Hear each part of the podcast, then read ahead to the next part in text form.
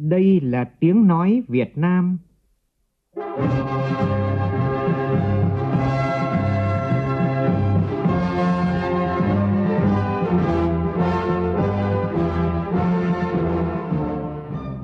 là tiếng nói Việt Nam, phát thanh từ Hà Nội, thủ đô nước Cộng hòa xã hội chủ nghĩa Việt Nam.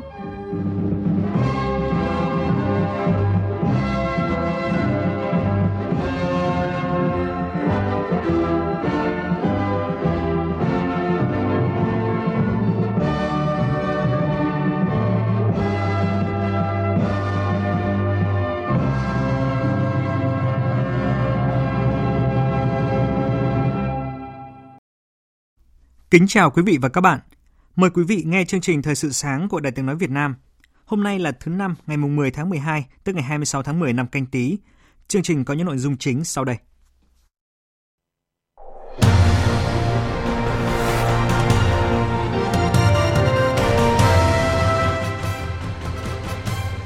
Đại hội thi đua yêu nước toàn quốc lần thứ 10 với chủ đề Đoàn kết sáng tạo, thi đua xây dựng và bảo vệ Tổ quốc khai mạc sáng nay tại Trung tâm Hội nghị Quốc gia Mỹ Đình, Hà Nội. Học viện Quân y bắt đầu thu tuyển 60 người tình nguyện khỏe mạnh trong độ tuổi từ 18 đến 50 để thử nghiệm vaccine Nanocovax do Việt Nam sản xuất. Mũi vaccine đầu tiên sẽ được tiêm cho người tình nguyện vào ngày 17 tháng 12 tới. Tổng cục Thuế Bộ Tài chính yêu cầu Grab phải có trách nhiệm điều chỉnh lại cơ cấu giá tính thuế để đảm bảo không ảnh hưởng đến người tiêu dùng cũng như là thu nhập của tài xế. Trong phần tin thế giới, các nhà lãnh đạo Liên minh châu Âu họp thượng đỉnh cuối cùng của năm nay nhằm tìm ra giải pháp cho rất nhiều thách thức, trong đó có đàm phán hậu Brexit và ngân sách nội khối. Tổng thống Iran tuyên bố sẵn sàng trở lại tuân thủ đầy đủ thỏa thuận hạt nhân đã được ký kết với nhóm P5 1 vào năm 2015. Nhân ngày nhân quyền quốc tế mùng 10 tháng 12, trong chương trình sáng nay, biên tập viên Đài tiếng nói Việt Nam có bình luận với nhan đề Đảm bảo quyền con người, những minh chứng giàu sức thuyết phục ở Việt Nam.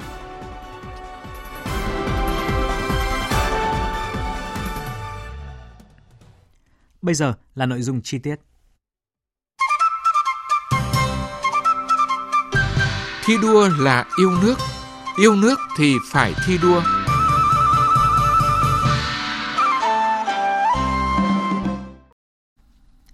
Thưa quý vị,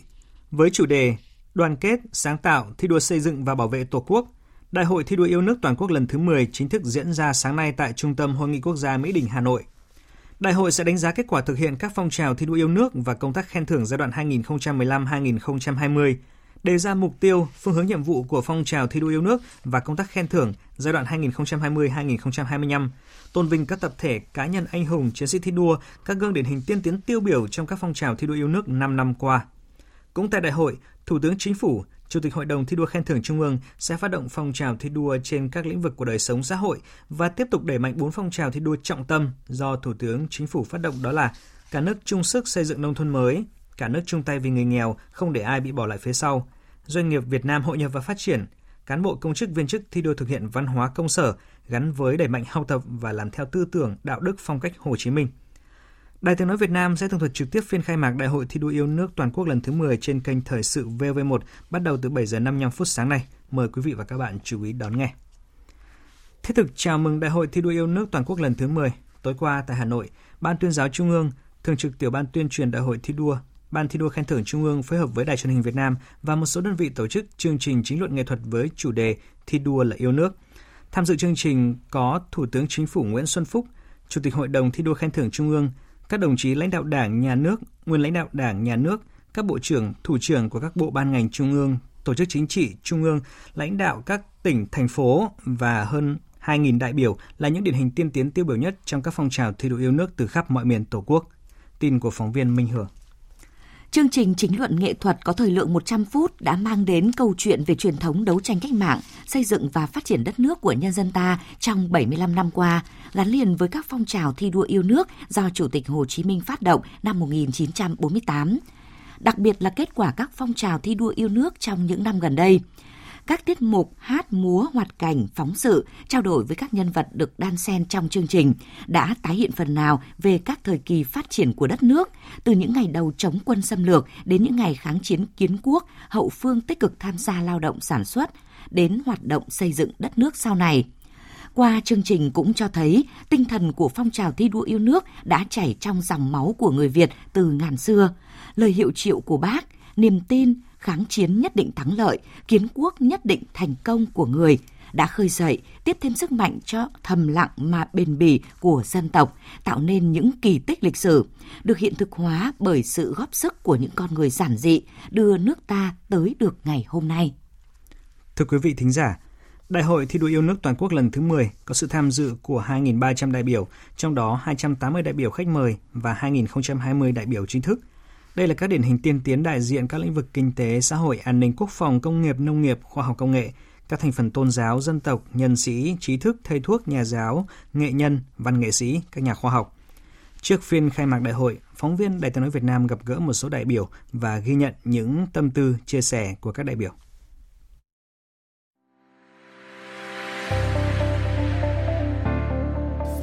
Biểu, được dự đại hội lần này là niềm vinh dự, tự hào nhưng cũng là nguồn động viên to lớn để họ tiếp tục làm việc cống hiến tốt hơn. Ông Quảng Văn Phích, 70 tuổi, nông dân điển hình làm kinh tế giỏi ở bản Thanh Chính, xã Nong Luống, huyện Điện Biên, tỉnh Điện Biên chia sẻ.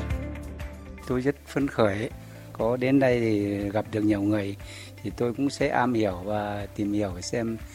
những à, à, đồng chí anh em cũng làm kinh tế giỏi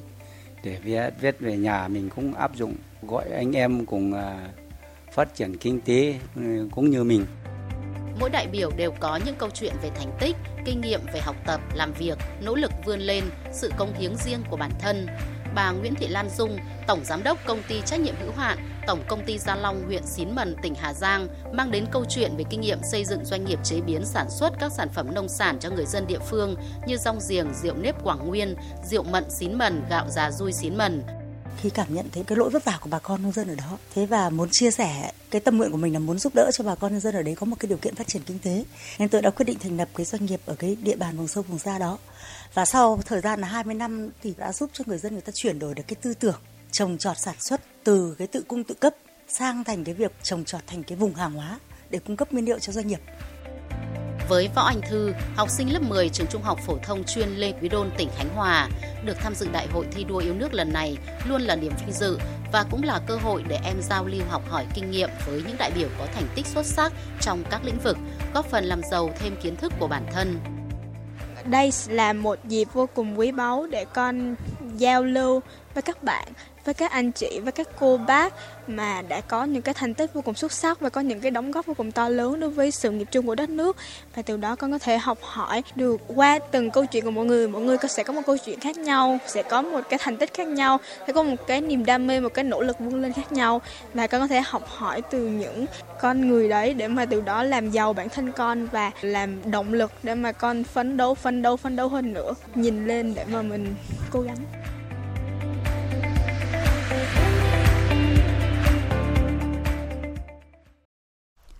Chương trình Thời sự sáng của Đài tiếng nói Việt Nam xin được tiếp tục với những tin quan trọng khác. Tiếp tục chương trình phiên họp thứ 51, chiều nay Ủy ban Thường vụ Quốc hội cho ý kiến về công tác chuẩn bị bầu cử đại biểu Quốc hội khóa 15 và bầu cử đại biểu Hội đồng nhân dân các cấp nhiệm kỳ 2021-2026. Phóng viên Lại Hoa thông tin. Tại phiên họp, Ủy ban Thường vụ Quốc hội sẽ cho ý kiến về dự thảo nghị quyết liên tịch giữa Ủy ban Thường vụ Quốc hội, Chính phủ và Đoàn Chủ tịch Ủy ban Trung ương Mặt trận Tổ quốc Việt Nam hướng dẫn quy trình hiệp thương, giới thiệu người ứng cử đại biểu Quốc hội khóa 15, đại biểu Hội đồng Nhân dân các cấp, nhiệm kỳ 2021-2026 xem xét thông qua các nghị quyết của Ủy ban Thường vụ Quốc hội về quy định chi tiết hướng dẫn việc tổ chức hội nghị cử tri, việc giới thiệu người ứng cử đại biểu Hội đồng Nhân dân cấp xã ở thôn tổ dân phố, việc hiệp thương giới thiệu người ứng cử lập danh sách người ứng cử đại biểu Quốc hội, ứng cử đại biểu Hội đồng Nhân dân trong bầu cử bổ sung, hướng dẫn việc xác định dự kiến cơ cấu thành phần, phân bổ số lượng người được giới thiệu ứng cử đại biểu Hội đồng Nhân dân các cấp. Cũng trong chiều nay, Ủy ban Thường vụ Quốc hội xem xét thông qua dự thảo nghị quyết về mức thuế bảo vệ môi trường đối với nhiên liệu bay đến ngày 31 tháng 12 tới, cho ý kiến về việc phân bổ kế hoạch đầu tư vốn ngân sách nhà nước năm 2021 cho các dự án đã thực hiện thuộc kế hoạch đầu tư công trung hạn giai đoạn 2016-2020, chuyển tiếp sang giai đoạn 2021-2025. Trước đó, chiều qua, tất cả các thành viên Ủy ban Thường vụ Quốc hội đã biểu quyết thông qua việc thành lập thành phố Thủ Đức thuộc thành phố Hồ Chí Minh, trong đó có việc thành lập Tòa án Nhân dân, Viện Kiểm sát Nhân dân thành phố Thủ Đức. Thành phố Thủ Đức được kỳ vọng là hạt nhân để dẫn dắt kinh tế thành phố Hồ Chí Minh và khu vực kinh tế trọng điểm phía Nam. Với mục tiêu trở thành một thành phố sáng tạo, thành phố Thủ Đức có thể đóng góp tới 7% GDP cả nước. Về việc thành lập thành phố này, Chủ tịch Quốc hội Nguyễn Thị Kim Ngân nhấn mạnh sắp xếp lại giảm hai đầu mối cấp quận. Cái tòa án tòa này nó sẽ lớn, ba quận nhập lại cái quy mô nó lớn chứ cái quận này không thể là em của thành phố mà anh của quận 1 được. Không phải. Nó vẫn là một địa vị hành chính cấp quận. Nhưng mà chúng ta vì nó to chúng ta gọi là thành phố trong thành phố. Vì nếu mà mình tính xếp nó ờ, như thế nào thì đi theo đó là hàng loạt cái chính sách chế độ đối với cán bộ, tiền lương, tức là đây là sắp xếp lại đơn vị hành chính và vì nó lớn như thế ba quận như thế nên gọi nó là thành phố trong thành phố Chủ tịch Ủy ban nhân dân thành phố Hồ Chí Minh Nguyễn Thành Phong cho biết, tới đây chính quyền thành phố sẽ xây dựng những cơ chế chính sách đặc thù để phát triển thành phố Thủ Đức để trình các cấp có thẩm quyền xem xét quyết định. Trong phạm vi thẩm quyền của thành phố Hồ Chí Minh, Ủy ban nhân dân thành phố sẽ phân quyền cao nhất có thể cho chính quyền thành phố Thủ Đức. Thưa quý vị, Hội nghị toàn quốc để tổng kết công tác phòng chống tham nhũng giai đoạn 2013-2020, nhất là từ đầu nhiệm kỳ Đại hội 12 đến nay, dự kiến diễn ra vào ngày 12 tháng 12 sắp tới. Hội nghị được tổ chức tập trung tại Hà Nội và được truyền trực tiếp đến các điểm cầu tại các tỉnh, thành phố trực thuộc Trung ương, các quân khu, quân chủng, binh chủng, binh đoàn, bộ tư lệnh và tương đương trong quân đội. Tổng Bí thư, Chủ tịch nước Nguyễn Phú Trọng, trưởng ban chỉ đạo Trung ương về phòng chống tham nhũng sẽ chủ trì hội nghị – gần 700 đại biểu dự hội nghị tập trung và gần 5.000 đại biểu tham dự theo hình thức trực tuyến. Hội nghị cũng sẽ tôn vinh khen thưởng các tập thể cá nhân có thành tích xuất sắc trong công tác phòng chống tham nhũng. Thưa quý vị, hôm nay Học viện Quân y chính thức thông báo thu tuyển người tình nguyện tham gia nghiên cứu thử nghiệm lâm sàng giai đoạn 1 vaccine Nanocovax phòng COVID-19 của công ty Nanogen và khởi động chương trình thử nghiệm vaccine tại Việt Nam. Ngày 17 tháng 12 sắp tới, mũi vaccine đầu tiên sẽ tiêm cho người tình nguyện tham gia nghiên cứu giai đoạn 1. Trước đó, thì Hội đồng Đạo đức trong nghiên cứu y sinh học quốc gia đã thông qua kế hoạch thu tuyển người tình nguyện tham gia nghiên cứu giai đoạn 1. Theo dự kiến, giai đoạn 1 sẽ có 60 người tình nguyện khỏe mạnh từ 18 đến 50 tuổi tham gia. Bộ trưởng Bộ Y tế Nguyễn Thanh Long cho biết. Giai đoạn 1, giai đoạn 2 thì chúng ta sẽ thử và giao cho Học viện Quân y tiến hành thử. Học viện Quân y không phải là lấy sinh viên mà chúng tôi kêu gọi là những người tình nguyện tham gia thử À, và đối với giai đoạn 1, giai đoạn 2 thì thử chủ yếu là về tính an toàn. Nhưng còn tính siêu miễn dịch thì chưa có thể có cái đủ khả năng, tức là chưa đủ cái cỡ mẫu lớn, đủ lớn để đánh giá. Chuyển sang các tin đáng chú ý khác, theo dự kiến hôm nay Tòa nhân dân thành phố Hà Nội sẽ mở phiên tòa xét xử sơ thẩm vụ án vi phạm quy định về đấu thầu gây hậu quả nghiêm trọng xảy ra tại Trung tâm Kiểm soát bệnh tật thành phố Hà Nội, gọi tắt là CDC Hà Nội.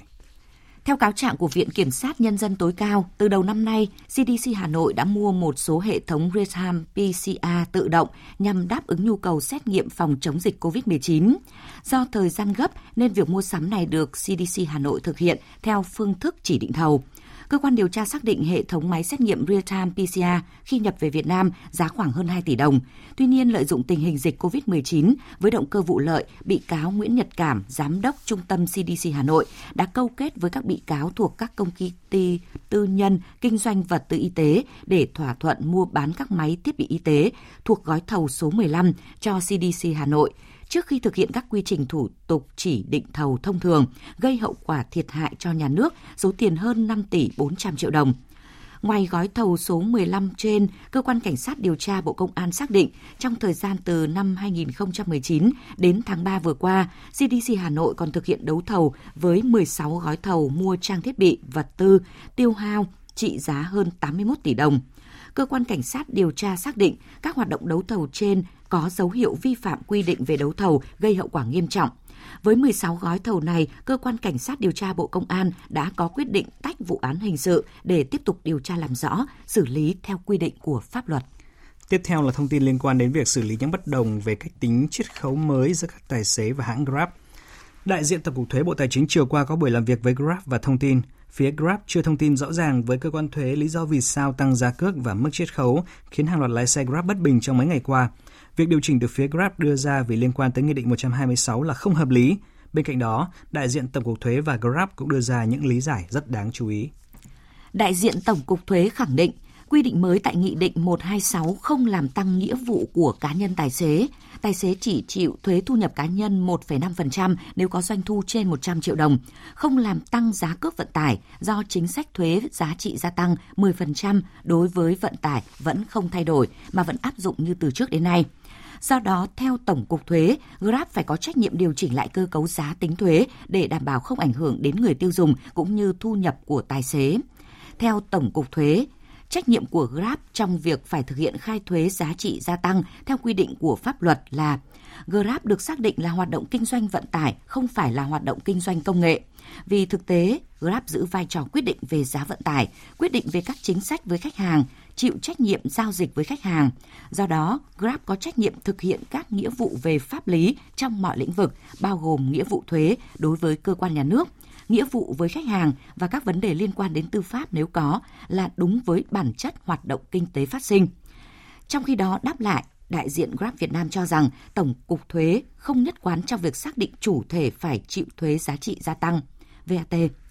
Đại diện Grab đề nghị cơ quan thuế hướng dẫn cụ thể và kiến nghị Bộ Tài chính, Tổng cục Thuế và các cơ quan có thẩm quyền vào cuộc xem xét lại để đảm bảo lợi ích giữa các bên liên quan.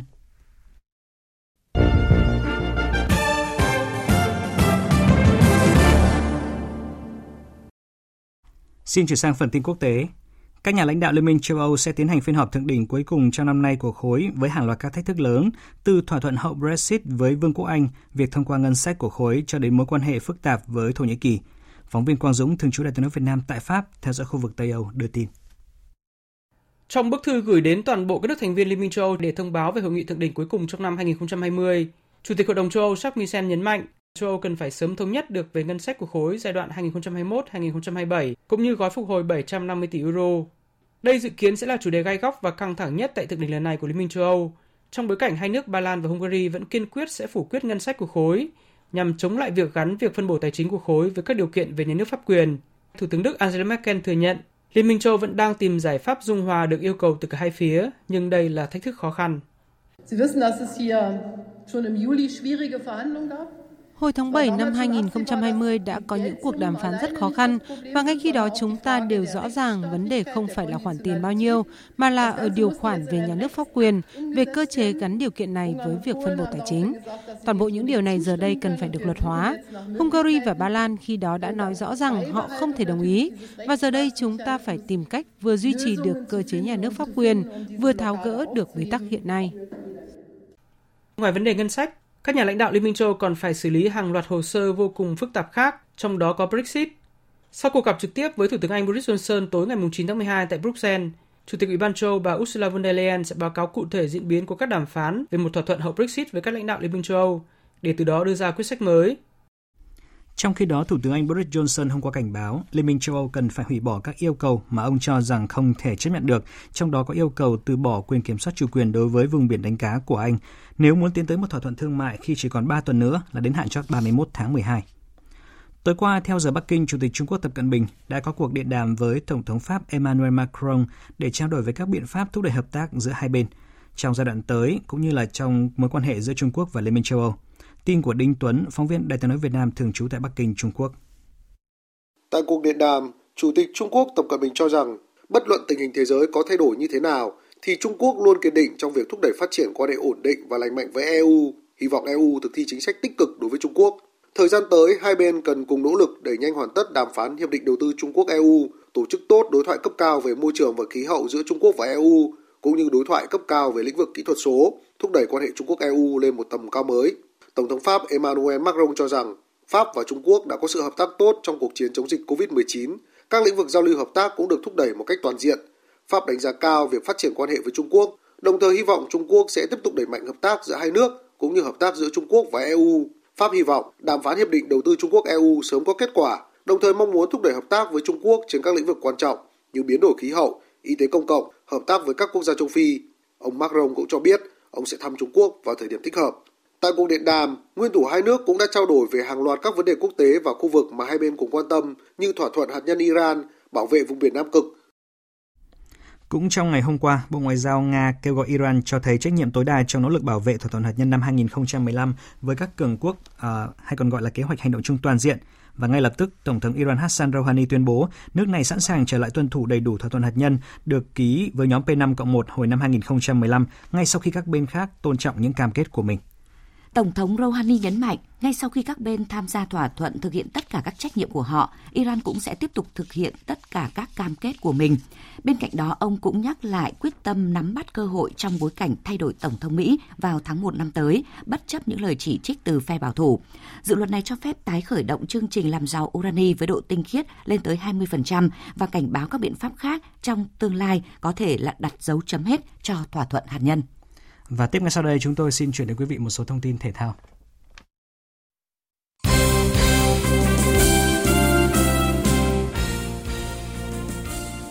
Thưa quý vị, trận cầu tâm điểm ở bảng B Champions League diễn ra vào dạng sáng nay thì đã cho kết quả là câu lạc bộ Real Madrid đã thắng thuyết phục ờ, Gladbach với tỷ số là 2-0 để đứng đầu bảng B, qua đó giành quyền vào vòng 1-8. Cũng tại bảng B, Bayern Munich đã giành chiến thắng 2-0 trước Lokomotiv Moscow và đây cũng là tỷ số của trận đấu giữa Atlético Madrid và Salzburg. Ở bảng C, Manchester City thắng đậm Marseille với tỷ số 3-0, còn FC Porto cũng giành chiến thắng 2-0 trước đối thủ là Olympiacos. Ở bảng D thì Ajax bất ngờ để thua 0-1 trước Atalanta, trong khi đó thì Liverpool có trận hòa 1-1 trước ờ, Midtjylland và với kết quả này tại bảng D, Liverpool và Atalanta đã giành quyền đi tiếp.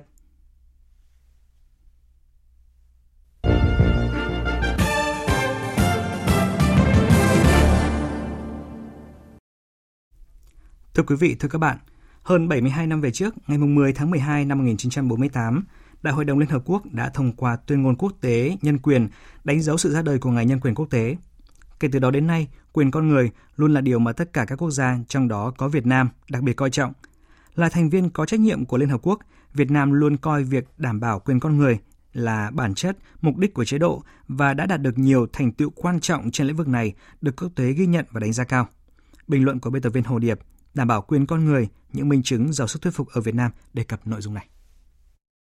Trước hết phải khẳng định rằng, sau hơn 70 năm, trải qua bao thăng trầm lịch sử, việc các quốc gia thuộc Liên Hợp Quốc khẳng định niềm tin của mình và những quyền cơ bản của con người và nhân phẩm và giá trị của mỗi con người và nỗ lực thực thi nó đã khiến bản tuyên ngôn quốc tế về nhân quyền trở nên bất tử. Những hậu quả mà cuộc chiến tranh thế giới thứ hai do chủ nghĩa phát xít gây ra càng cho thấy rõ điều đó, thức tỉnh nhân loại về một nhiệm vụ chung là bảo vệ hòa bình, tôn trọng độc lập dân tộc, chủ quyền quốc gia và quyền con người. Về lý thuyết, nhân quyền có thể là một khái niệm trừu tượng đề cập đến những vấn đề lớn lao, là tổng thể các mối quan hệ xã hội trực tiếp, cụ thể liên quan đến việc thực thi các quyền con người. Nhưng thực tế cho thấy, nhân quyền có lẽ lại là những yếu tố thiết thân nhất liên quan đến cuộc sống của con người, của người dân, trong đó có quyền tiếp cận thông tin, quyền tự do ngôn luận, quyền tự do báo chí và quyền của người khuyết tật, chống tra tấn và các hình thức đối xử hoặc trừng phạt tàn bạo, vô nhân đạo hoặc hạ nhục con người. Ngay từ bản hiến pháp năm 1946, các quyền cơ bản của con người đã luôn được nhà nước Việt Nam tôn trọng và dần mở rộng trong bản hiến pháp năm 1959, được quy định đầy đủ hơn trong hiến pháp năm 1980, 1992 và trở thành một vấn đề trọng tâm trong bản hiến pháp sửa đổi năm 2013. Lần đầu tiên, văn bản pháp luật quan trọng nhất của nước Cộng hòa xã hội chủ nghĩa Việt Nam đã dành riêng một chương là chương 2, quy định về quyền con người, quyền và nghĩa vụ công dân. Qua đó, quyền con người đã được hiến định một cách đầy đủ và toàn diện hơn, tạo tiền đề cho những chính sách và biện pháp nhằm thực hiện tốt hơn quyền con người trên thực tế ở Việt Nam. Cũng xin nhắc lại rằng trong tổng số 120 điều của Hiến pháp sửa đổi năm 2013 có tới 36 điều quy định về quyền con người, quyền và nghĩa vụ cơ bản của công dân. Hệ thống pháp luật của Việt Nam cũng đã được điều chỉnh theo hướng vì con người, bảo vệ cao nhất các quyền tối ưu cho con người. Điều này cho thấy Việt Nam luôn cầu thị, nghiêm túc trong việc thực hiện và bảo đảm quyền con người cho công dân. Tại phiên đối thoại về báo cáo cập nhật của Cao ủy Nhân quyền về tác động của đại dịch COVID-19 đối với quyền con người tháng 9 vừa qua, Đại sứ Lê Thị Tuyết Mai, trưởng phái đoàn thường trực Việt Nam tại Liên Hợp Quốc, Tổ chức Thương mại Thế giới và các tổ chức khác tại Geneva, Thụy Sĩ nhấn mạnh, Việt Nam coi trọng các chính sách ổn định kinh tế xã hội, các biện pháp nhằm giảm thiểu tối đa tác động của đại dịch COVID-19 đối với quyền sống, quyền được chăm sóc y tế và mưu sinh của người dân Việt Nam, đặc biệt là các nhóm dễ bị tổn thương, bảo đảm không ai bị bỏ lại phía sau.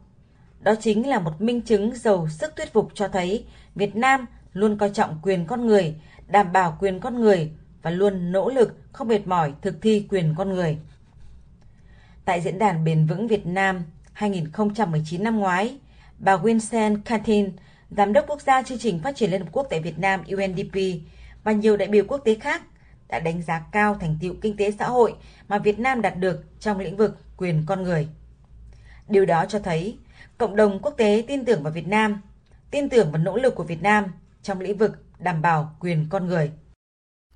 Quý thính giả vừa nghe bài bình luận với nhan đề Đảm bảo quyền con người, những minh chứng giàu sức thuyết phục ở Việt Nam. Dự báo thời tiết Phía Tây Bắc Bộ ngày nắng, đêm có mưa nhỏ vài nơi, gió nhẹ, trời rét, nhiệt độ từ 13 đến 25 độ. Phía Đông Bắc Bộ ngày nắng, đêm không mưa, gió Đông Bắc cấp 2, cấp 3, trời rét, nhiệt độ từ 14 đến 25 độ. Các tỉnh từ Thanh Hóa đến Thừa Thiên Huế, nhiều mây, phía Bắc có mưa vài nơi, trưa chiều giảm mây trời nắng. Phía Nam ngày có mưa rải rác, đêm có mưa vài nơi, gió Bắc đến Tây Bắc cấp 2, cấp 3, trời rét, nhiệt độ từ 14 đến 24 độ. Các tỉnh ven biển từ Đà Nẵng đến Bình Thuận, nhiều mây, ngày có mưa, mưa rào rải rác, đêm có mưa rào và rông vài nơi, gió đông bắc cấp 2, cấp 3, phía bắc đêm và sáng trời lạnh, nhiệt độ từ 20 đến 30 độ. Tây Nguyên có mưa rào và rông vài nơi, gió đông bắc cấp 2, cấp 3, đêm và sáng trời rét, nhiệt độ từ 17 đến 28 độ.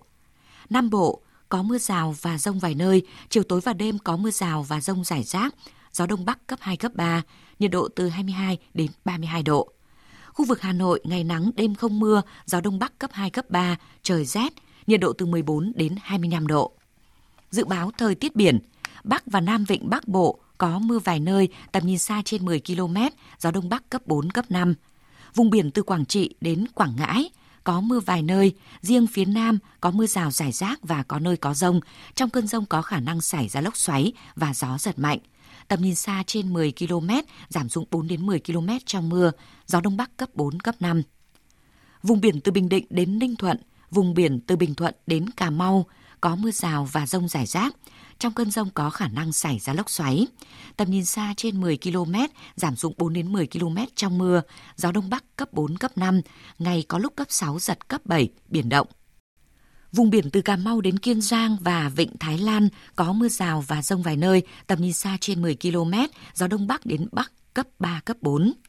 Khu vực Bắc Biển Đông, khu vực quần đảo Hoàng Sa thuộc thành phố Đà Nẵng, có mưa rào và rông vài nơi. Riêng phía Tây có mưa rào rải rác và có nơi có rông. Trong cơn rông có khả năng xảy ra lốc xoáy. Tầm nhìn xa trên 10 km, giảm xuống 4 đến 10 km trong mưa. Gió Đông Bắc cấp 5, ngày có lúc cấp 6, giật cấp 7, biển động khu vực giữa và Nam Biển Đông, khu vực quần đảo Trường Sa thuộc tỉnh Khánh Hòa. Có mưa rào và rông rải rác, trong cơn rông có khả năng xảy ra lốc xoáy và gió giật mạnh. Tầm nhìn xa trên 10 km, giảm xuống 4 đến 10 km trong mưa, gió Đông Bắc cấp 4, cấp 5. Những thông tin thời tiết vừa rồi đã kết thúc chương trình Thời sự sáng nay của Đài Tiếng Nói Việt Nam. Chương trình do biên tập viên Hoàng Ân biên soạn với sự tham gia của phát thanh viên Phương Hằng, kỹ thuật viên Đoàn Thanh, chịu trách nhiệm nội dung Hoàng Trung Dũng. Xin kính chào tạm biệt và hẹn gặp lại.